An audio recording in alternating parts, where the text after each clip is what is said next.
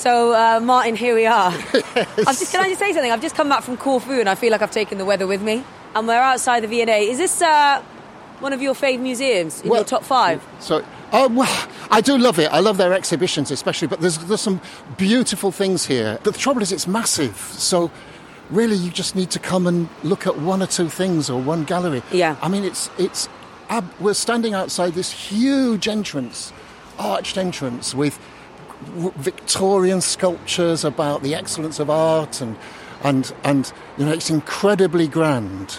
But it's so London, though, isn't it? It's Yeah. such a typically London museum with its But you know, it's- grand entrance and slightly biblical stru- uh, statues that But it's a funny one. I was I was it's quite having intimidating, isn't it? But on the other hand, I was reading that it, the person who started it purposely let it open in the evenings, way back in the 1850s, so that working class people who were working could come in and actually see things here. And it was actually, when it was set up, it was the first museum that actually thought that a wider population might use it. Oh, cool. We better go in, Yeah, see what we it. can find. Hi, I'm the podcaster and director Poppy J here at the V&A. And I'm her friend Martin, and this is Meet, me, at, the, museum.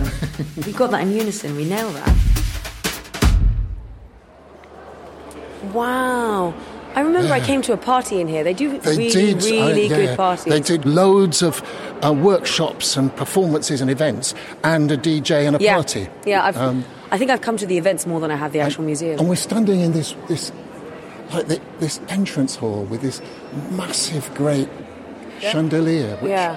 I think was originally, from what I remember, was supposed to be just a, a Christmas tree, a version of a Christmas tree. That they is supposed to be a Christmas tree. I think it was, and then it, then they kept it. It was so good. Do you know what it Funny thing reminds is, me it's of? Ukraine colours. Do you know what it reminds me of? Um, you know those clowns that do those balloons? Yeah, it looks like a million of those poodles and those balloons It stuck together. I like that. We've got a dome, and hanging from this dome, what must be a really, really, really strong chain, is this massive chandelier in sort of phantasmagorical shapes, all made of glass, blue and yellow glass, with with kind of bits of it coming out like snakes, and other bits of it, as you say, like balloons. It's really, it's quite something, isn't it? Wouldn't like it to land on my head. Hi, welcome to the Victoria and Albert Museum. Thank Hi, you, hello. thank you. And we've got our art passes, our national art passes. Oh, lovely. Well, that will get you 50% off our exhibitions. Enjoy your day.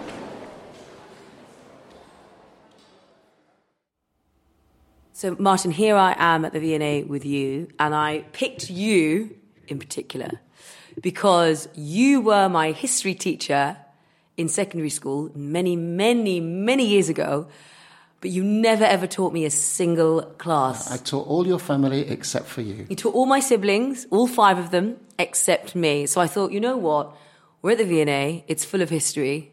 Why not get you along and you can Oh, play the part no, of being my I'm- history I'm teacher? gonna be your history for teacher once, for the yeah. Why not? It's, it, we're, we're due it. We've been to lots of kind of cultural things together, Yeah. haven't we? We've been to we've been to plays, we've been to um, exhibitions. We've we, we, we in fact our friendship started with Yes. us talking about books and plays and Yes, films, and actually deciding to do them. And a long time ago, I remember we went to see the play Feston, and we've been to museums and galleries and so on. So it kind of makes sense for us to meet Yeah. and come to somewhere like the V&A together and just bounce off the objects and bounce off each other. Yeah, exactly. We're just entering the Design 1900 to Now gallery. It's recently reopened, I think. So there's, um, I haven't seen it since it reopened. So it's the first time I'll be seeing this gallery. And I haven't seen it at all, so shall we have a little gander? It feels like we're on the top floor looking down at this. What would you, how would you describe it? Well, like a, it's like a sort of a, a big balcony, isn't it? it's Big like balcony. a well, isn't it? In, in the, Yeah, like imagine those uh, Moroccan riads where you can see the roof. And there's a big skylight above us. There's three flags here. But they're all made up flags. They're not real, are they? they are, that's, well, they are, they are indeed. And th th these three flags are sort of sticking out on poles, hanging over the great big Full space. mast, I should Full add. mast. Um, the middle one is, well, it's, it's a kind of, it's kind of orangey colour. Yeah, with a black with a black horizontal stripe going through sort of three Yeah. quarters of the way down. That looks a bit like a It's got all the rainbow colours, the That- first one. That, that looks a bit like the, the right. LGBT plus flag, doesn't Yeah. it? But it's not quite. And this one looks like every single colour Yeah, lots and lots, lots of thin stripes of all But- sorts but of colours. In, yeah, in thin stripes. and I think Martin, um, we are going to meet someone who's going to tell us more about these these flags. There's a video projected onto the screen here, and I'm constantly posing for shirtless selfies. So there's it's basically Piccadilly Circus, isn't it? Yeah. I want to say on a time lapse, but just Piccadilly Circus being recorded, and There are lots of panels uh, with, with extracts from what people are texting to each other. texting or thinking or doing. Yeah. So there's one that says looking for a man with a Oh, bright yeah. red flag on a pole The and she's lost her tour group. Literally, the patriarchy is another one. Check my swag, pointing Yeah. to a man who has Boys swag. staring at people. Oh, there's a, there's a guy sort of standing there staring, and it's the comment next to it was, "Where are the girls?" I wish I was a person who could have some light. Don't make me go red. I want to go green. So these are sort of a concoction of people's thoughts and So there's this Kyle McDonald's called Watching Each Other, a crowdsourced description of 12 Hours in Piccadilly Circus. So what did he do?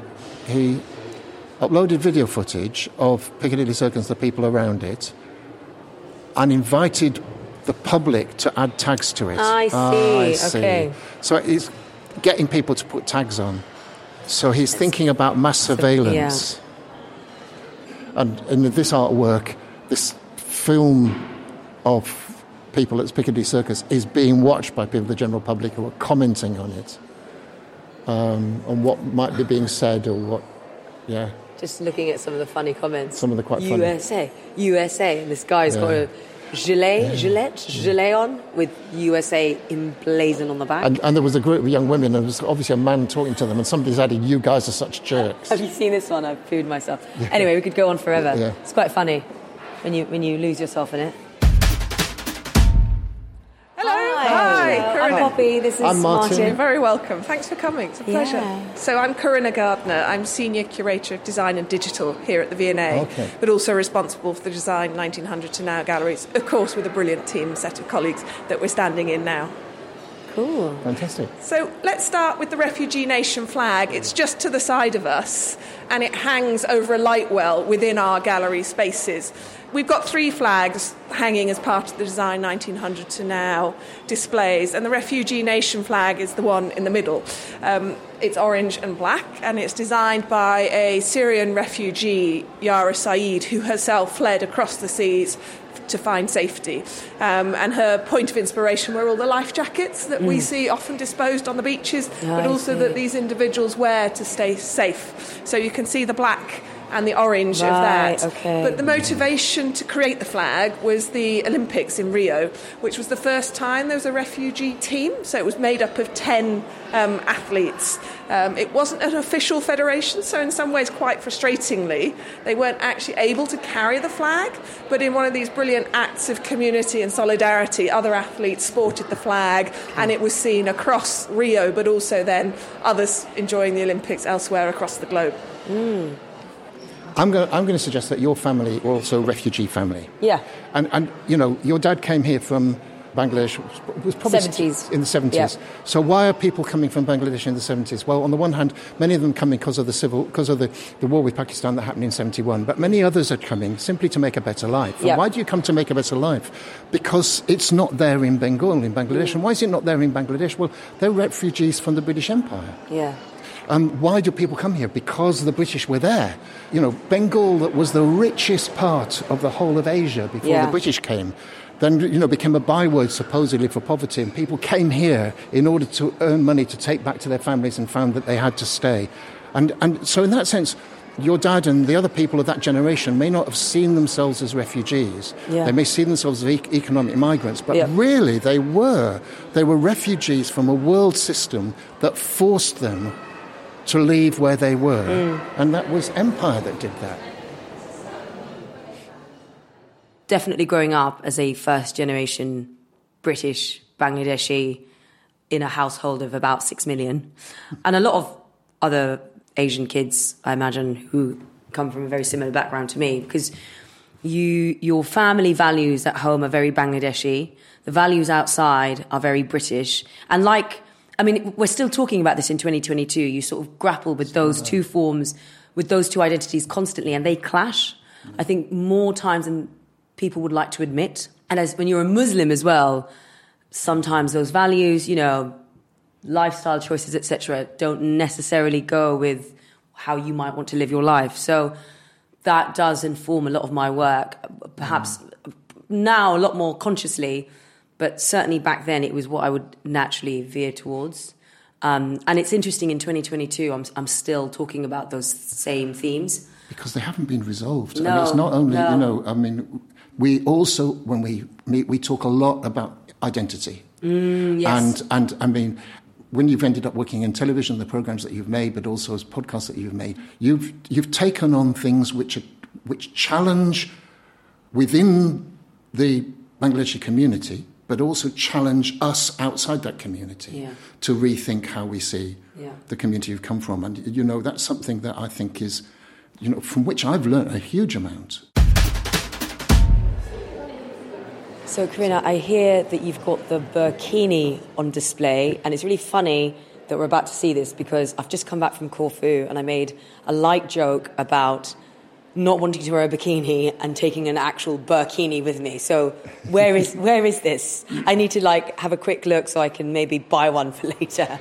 Well, we've just moved into a section that's under the the rubric or the title of migration and belonging. And here we have one of these swim, swimming costumes. And they're designed to be modest. It's a bikini, it's a full body outfit. So it goes from head through to toe. It's two part. And it was first designed in 2004 by Aheda Zanetti. She was a Syrian. Um, refugee or migrant, depending on perspective at that point in time, who went to Australia and she observed that her young family, her cousins, were wanting to partake in a sporting culture that they found in Australia, but it was really tricky in their long art sleeved garments. So, uh, they just got it was inhibiting to a sense of new identity and community so she designed these swimming costumes which go all the way across the body but also then became much more popular or well known because the um, lifeguarding schools and organisations in Australia adopted them as attire, again, to bring a new community to a new type of employment. Um, but the moment that it came into the museum was in 2016 when actually the object became much, much more politicised Yes. because there was a debate and a contest as to whether it was considered appropriate wear for women, particularly on the beaches of southern France. Hmm. And within the context of the V&A, that becomes quite interesting because the hmm. idea of the female body as a site for hmm. legislation has a long and charged history. Yeah. Um, so that's what the object is here in the collection. So I'm looking at it now, and I remember this as clear as day because I remember this becoming a political um, item of clothing. It was all over the Daily Mail, the papers. Women shouldn't be wearing it, and I remember this exact this exact design. And I think Nigella Lawson actually wore it on a beach somewhere. Yeah, she did. Yes, Nigella was famously photographed. I think it might have been slightly earlier than this.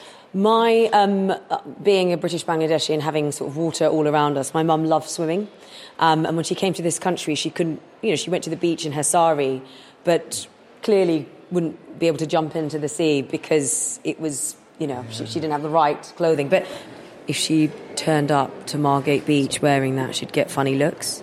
Um, and I know that you can buy bikinis, but it's not necessarily mass produced. You know, so you can just walk into an M&S or a John Lewis and pick up a bikini, and kind of makes me think about all the women who, not so much me because I wear a swimsuit or a bikini on the beach, but sort of my mother's age, the aunties who were cut out of beach life, and you know, effectively because they couldn't really show their bodies.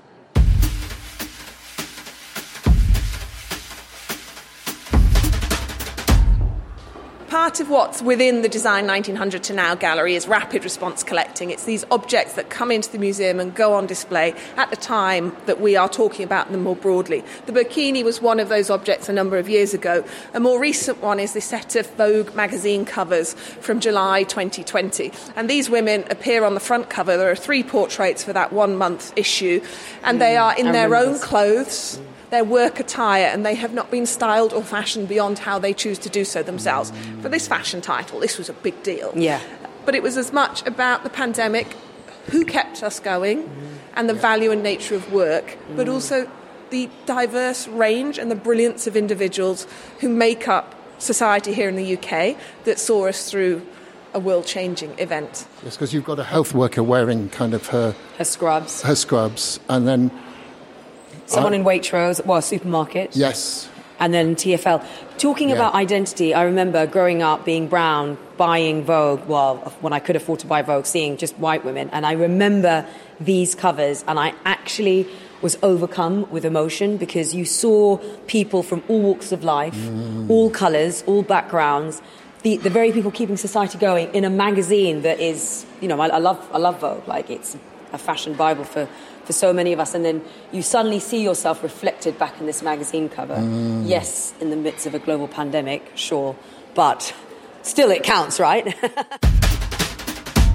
you know, we talk about identity a lot and being a child of immigrants and trying to fit in. I remember when I was growing up as a young teenager, you know, I'd try and buy these very expensive fashion magazines, and then they'd be like fashion Bibles, these sort of collector's items, you know, artwork in itself. You'd kind of cherish every magazine. I remember one day my sisters um, doodled and put moustaches on all the models, and I went, I was so angry and so mad at them.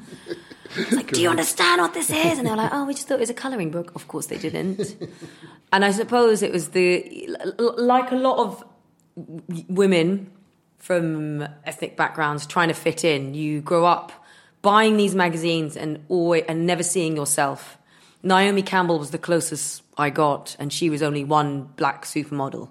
So it does a lot of damage seeing white women constantly. And the, the, Western ideal of beauty is white, tall, skinny, blonde, up blue eyed. Uh, It's massively changed now because you have the body positivity movement, you have inclusivity, diversity. You see models with headscarves now, with vitiligo. You see plus size models. It's you're black editor of Vogue, but at the time it was really just white, white, white, white, white. And so, in fact, I was so moved by it. I messaged Edward Enninful, editor of Vogue, on Instagram DM saying, "This is extraordinary." Can you show us something else really important in the rapid response collection, something that you've acquired here at the Yes, happily. Let's go this way. We're just going to walk past the flag again. So we're moving into the second of the galleries that make up design 1900 to now. And this is one of the more historic spaces of the museum. It's a library room, but we're lucky because we can mm, inhabit it with our books on it, 20th higher century level. design and our contemporary objects. Right. Okay. So we're in this grand, another yet another grand room at the V&A's. We've got huge chandeliers. Would you call them? Yeah, they're like chandeliers. Three chandeliers across the room, and books that are as old as dinosaurs. I'm joking. books across the room, and now we are looking at this. Is it this poster here? Yes, it is. This giant poster, part of your rapid response collection. Yes, it is. So we call it rapid response collecting, but it becomes a collection as museum objects do. So this is one of a series of five posters that we brought into the collection. Again, at the time of the well, the pandemic is still ongoing, but in the last couple of years, um, it's a series of posters by a New York based artist at the time, Amanda Phingbodhipakkiya, and she used a public commission to call out anti Asian hate crime as a woman of um, API, so Asian and Pacific Islanders heritage, as well as you know, a broad sense of Asian community. She wanted to use her skill set, her tools, to call out anti-Asian hate crimes. And so, working with the Commission for Human Rights in New York City, she liaised with the transport authorities there and worked out where there were greater incidences of anti-Asian hate crime, and then created these really rather wonderful posters mm. to be cited across the transport network, so across the bus shelters, the metro station systems in the city. There are five portraits in the bus shelters posters, and they're composites. So the women that look out at you are multi generational, but they're also made up of the women in Amanda's life. And in a sense, she did that with the intent so that you might recognise. Well, she says many people have come to her, and I can see my auntie, or I can see my sister. Yeah. Um, so we're looking at um, a huge poster from uh, the artist by Amanda Phingbodhipakkiya. It's a young woman um, who is looking directly at us. It's a sort of a, a turquoisey border, and there's a slogan on the poster that says, "I did not make you sick." there are two things to me that kind of really bring it home. One of which is it took its on its own identity. So members of the community and others made use of Amanda's tools of resilience, as she would like to call them, downloaded it, printed it, and took it on rallies. That sense of protest and collective identity. But also, one of the stories that Amanda brought to our attention, which has become resonant now in retrospect, is that some of the posters were really unfortunately um, defaced on the metro systems in New York City. But the community there went back and made them better or improved that sense of It's a bit like the Marcus Care. Rashford story, isn't yes, it? exactly. The Marcus Rashford story here in the UK. But here at the V&A, we look after objects. We love them very much. We like our visitors equally. But Yeah. sometimes our visitors get very involved with the objects. And we had an incident, um, which of course we discourage, but it can't be without meaning in this context, where one of our, or actually now two of our visitors have kissed these posters and left a lipstick mark, Oh, which we've had to address. That's- but in a sense of that same care, community expression of beauty, power, resilience, and how you can feel part of through a design thing. So you've now had to cover it with a perspex glass because otherwise there'd be lots of We're holding off those schmootzing Yes, individuals. exactly. yes. You can see how that reaction comes because the, the image is so strong. Mm. It's and it's so kind of. Um, it's warm. I mean, it's partly to do the the, the, the colours are vibrant, but the you've got this extremely sort of vibrant primary colour, almost background, but also like a kind of wallpaper. But you've got the face of this young woman is b- both strong and warm, isn't it? And Yes, and I think that's very much a quality that Amanda wanted to invoke within mm. these posters. Mm-hmm. Another one of says um, the slogans "I did not make you sick. This is my home too." Yeah. Uh, it's that sense of a gentle, kind, Yeah. soft mm. protest. Be with us. yeah. Come with us.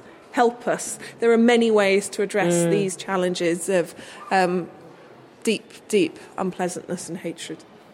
Her expression, her eyes are so like the way she's sort of piercing into your soul and the way she's looking at you is actually quite something. And just the use of colours as well. It's almost like if you were standing on the subway in New York City and it was just you and her, and she's just that's all she's saying to you, and that's all she wants you to understand is that I did not make you sick. And it's interesting that you say, you know, there's no exclamation marks. Like you can hear her saying it to you, and she's not shouting at you. She's she's kind of informing you and telling you gently and trying to get you on side. It's but like she's incredible. kind of, she's sort of, as a friend, telling you off. she's got that look, which is, uh, it, it, it, she's got that knowing look. Yeah. Like, mm, you really, really need to understand this. Yeah. I met you at a point in my life where I was. It was a difficult time for me. I just turned 18, maybe 18, 19, and had never had a boyfriend, had never been in a relationship. Suddenly the word marriage was being thrown around. And I think paradoxically, like a lot of people from my kind of background, we we live so much of life. You know, we're, we're, we're guardians, we're third parents, mm-hmm. we help our parents, we interpret, we sort of raise our siblings. And in so many ways, we're adults, but in other ways, we haven't really lived. And so I'm still a child, you know, and, uh, you know, sort of preparing myself mentally for this marriage that I sort of didn't really want. And you really, really helped me massively. I remember telling you and another friend who sadly I'm not in touch with anymore. And you was just like, why? Why are you doing this? Why? Why? I remember being shocked because you, you came back, Yeah. came back from Bangladesh, Bangladesh. married. And I was like, yeah. And I was like, well, it's, it's, uh, it's happening. It's happened. Um, and it was a really difficult time in my life, but I'm, I'm sort of glad that I did it because it, it kind of, it was a catalyst for a lot of things. I sort of grew up really quickly in those very short, intense five years, um, and became quite wizened quite quickly. Um, but you, uh, really being the only halal man that's allowed to come into my home, you sort of understood what was happening behind the scenes. And I think this is one of the reasons why I love you because you really, you know, you are a white middle class man and yet you have more friends from all over the world than anyone I ever know. And you just understand people and you understand languages and you understand culture and you understand history, you understand all the nuances that often the very thing that white men today in the media are told off for. They don't, you know, they're constantly criticized because they don't listen, they don't understand, they're bigots, they're racist, they're xenophobes, etc. Not all white men, but generally that is the rhetoric. And you you symbolize literally the opposite of that. These are photographs by, uh, by Neil Kenlock and taken in 1972.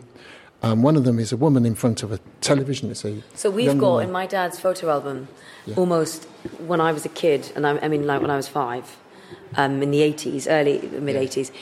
Almost all photos were in front of a television, Yes. and of course now it makes sense because it's the marker of success, right? If you have a phone and a TV, and I'm now looking back and it's But I'm also- putting two and two together and it's making sense. All of my early photographs as a kid were us standing or actually posing by the TV, Amazing. using the TV as a kind of device Yeah. where we've got our sort And they get, they get sent back to Bangladesh. Yeah, they? yeah, yeah, yeah, And, yeah. and there's a wall with two black framed pictures, and they're photographs, and they're colour photographs, each of them of two different young people a young woman and a girl, probably I would say aged five or six or seven.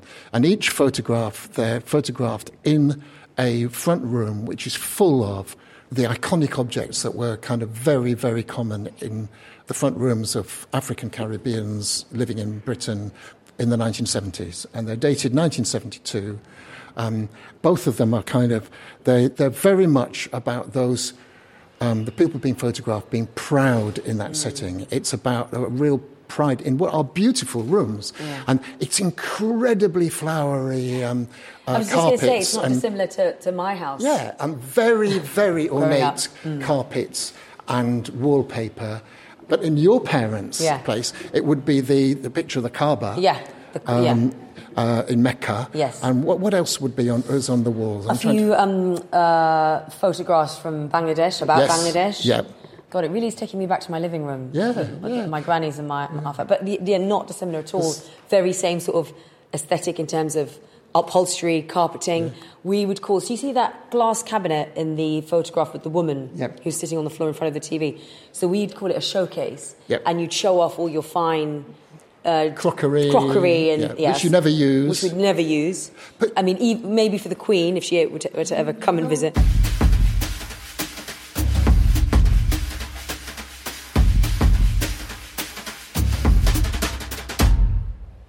You know, what, one thing we could do now is last year in 2021, in Refugee Week, the, the V&A set up a refugee trail of six items aimed at families to help families go around and see items that kind of evoked understanding and stories about the lives of refugees in Britain. Um, um, shall we go and have a look at some of those? Yeah, let's do it. you know, we're, we're, we're in the V&A, and I love the things that we've seen here.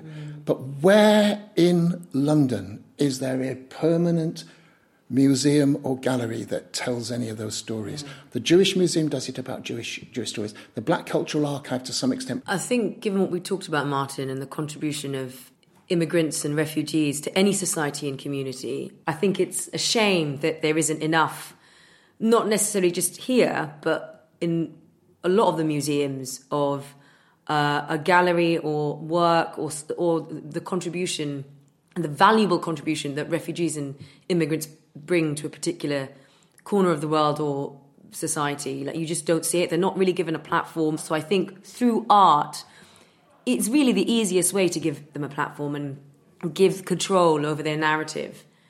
You know, when you think about art and what it does, like you and I bonded through art and culture and films and, and galleries. And so it's, and, and again in lockdown, the key services stayed, but all the things that we loved, you know, this very museum had to shut down.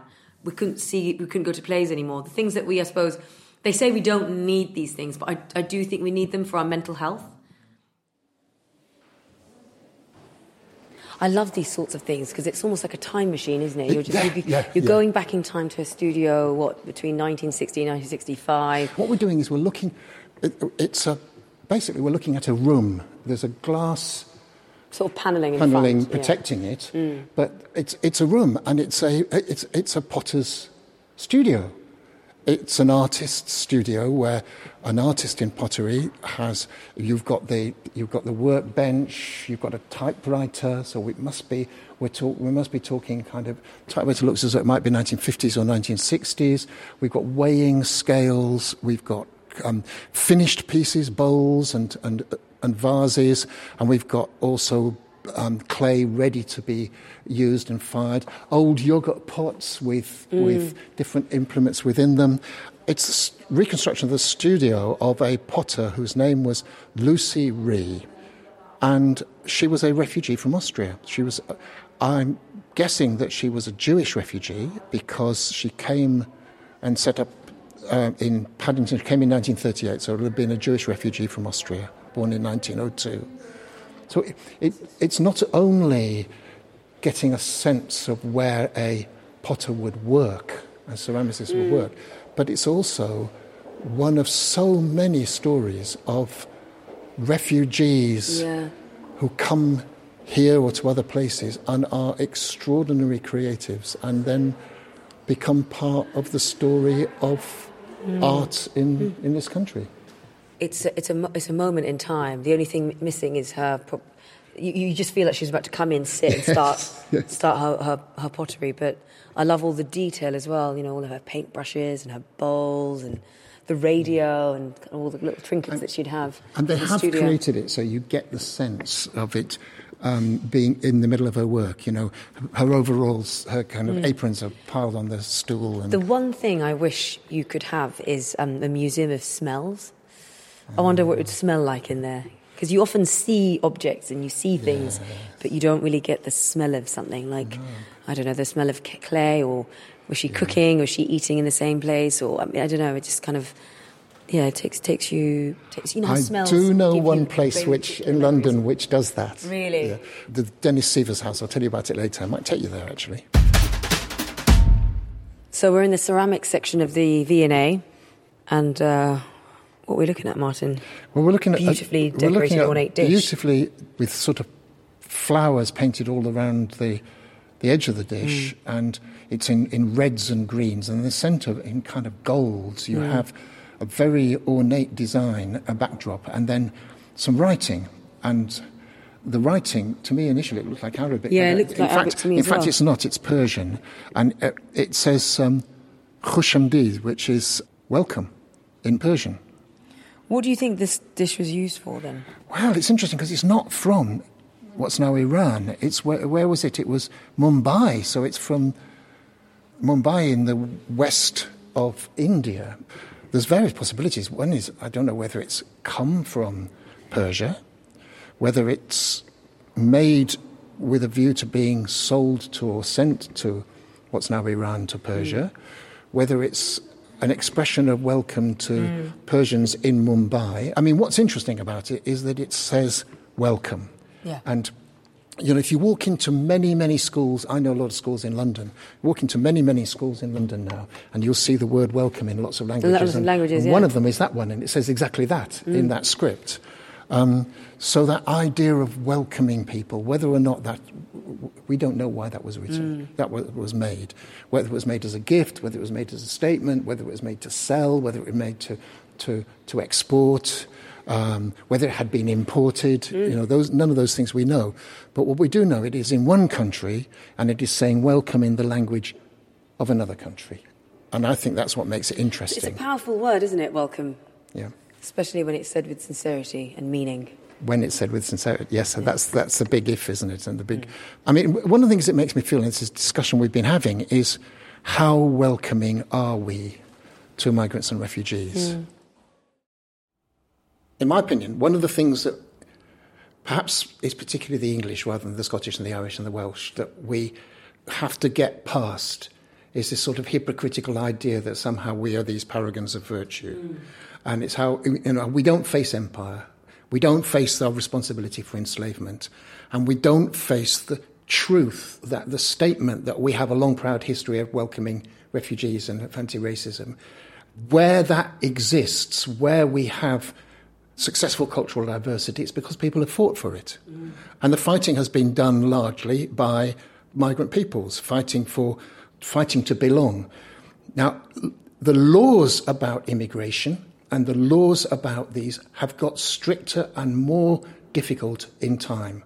So it is much, much, much harder for any migrant, including refugees, to get into this country now than it was 10 years ago, and that was harder than 20 years ago, and that's harder than 50 years ago. and we pretend that, that, that we've been welcoming. So we're nearly finished up now, Martin, but I think you've got one little surprise for me. Yeah, there's an object I want to show you. Show me. So So, Martin, now- can you tell us where we're going into? Yeah, now? we're, we're, we're climbing the steps and we're going into the South Asia galleries. And the object I want to show Poppy is facing us now. And I think rather than me describing it, as Poppy's never seen it, before she even reads what it is, what can you see, Poppy? So it's a tiger. I don't know what is it. Is it made out of metal? It's a kind of a big uh, sculpture of a tiger, and it has Painted got- wood. Painted wood. Okay, so it's a big wooden sculpture of a tiger, which is about what? How many feet would you say that is? I mean, it's, well, it's the length of a human being. It's the length of a human, and it's on top of another human, not a real one, um, a sculpture of a, of a soldier, and the tiger has its teeth firmly in this soldier's neck. And what nationality would you think that the, the, the soldier Soldier, is? well, the soldier is definitely white. I'm Yes. assuming British. British, yes. And the tiger is giving me lots of very Bengal tiger. f- Well, maybe it's from India or It is indeed from India. Yeah. And, uh, you know what I'll do? I'll, before telling you the story of it, I'll tell you a little bit more because you can see that there's a handle yeah, coming out of the tiger's coming out of the tiger. body. Yeah. Tiger's body. Now, the tiger is mauling at the neck this British soldier, and Yeah. if you um, you can go online and see this actually working. Yeah. But if you open up, do you see there's Yeah, actually there's a like a door in the back yeah. of the tiger? If you open it up, it is in fact a, an organ inside, and a whole load of pipes come up. Yeah. And if you turn Organ like a church like a organ. church organ, Okay. and, and and it it works by it there. And if you turn this handle, it pumps air through the organ, and also there's a keyboard, Right. and it pumps air through the organ, and so. It's possible, first of all, it is possible to play tunes on the keyboard. Okay. And if you go up to the highest keys, they sound like screams. And at the same time as that's happening, the sound of the, uh, it's actually the bellows pumping the air as you turn it, sound like the groans of the wounded soldier. There is, in fact, if you go on the, the, the, the V&A website, you can find a, a video of a, an expert in Indian music who opens this up and plays on Right. the tiger. So and you can hear the sounds. You can the hear the screaming. sounds, and he plays it Yeah. and so on. It's great.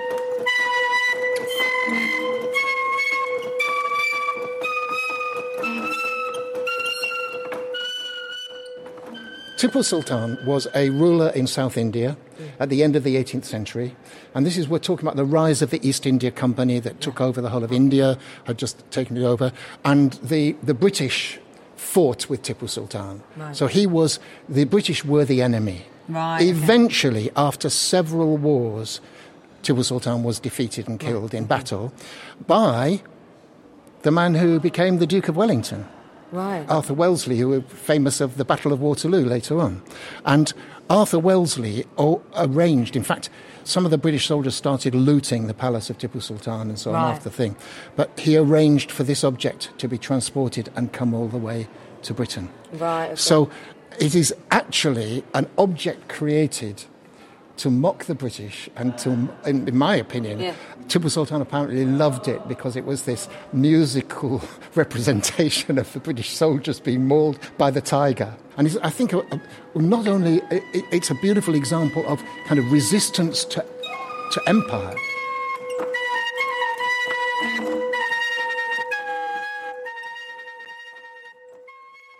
Martin, what was your highlight? I was really, really enjoyed the design galleries. I really liked the way in which they focused on a few objects with, ni- with space around them so that you could really take them in and not have clutter. But most importantly, the way in which they put them in context. And they connected those objects with people's real lives. Um, sometimes the work of the artist enables you to make that connection.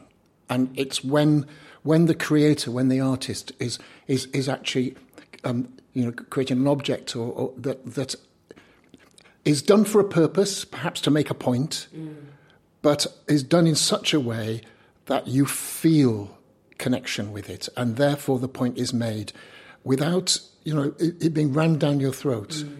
Um, and I felt that the curators here had really thought about that, and they'd they'd thought about how do we make these objects speak to the people coming to them rather than just telling us, T- giving us information. My highlight is also the design gallery, and I think that you and I talked about coming back here to look at because this is the classic thing with the V&A. You can totally get lost in a section of an era, um, but definitely that was one of my highlights. And a lot like you, I think seeing some of the items and it having some sort of meaning or resonance. Mm-hmm. You know, when we looked at the photographs from the seventies, that was me looking at my living room. Yep. Looking at the burkini, having all mm-hmm. those difficult conversations with my mum, you know, being, you know, growing up, not being able to go to swimming pools, not being able to go to the mm-hmm. beach because I come from a very conservative, traditional Muslim household. My parents wouldn't have allowed me. I mean, I wear what I like now, but they wouldn't have allowed me to to go to a seaside or go to the beach um, in a in a bikini or a swimsuit. the, Uh, Vogue, the Vogue front covers the Vogue front covers is something, f- honestly, from from you know we talk about history. They are part of history, but really not from that long ago. You know, two years ago, and I remember seeing the covers and having a real moment. Thanks for listening to Meet Me at the Museum with me, Poppy Jay and me Martin Spafford here at V&A London If you like this episode of the podcast, please rate, subscribe, or tell a friend. And don't forget, you can show your love for museums with a National Art Pass. It gives you great benefits at hundreds of venues while raising money to support them.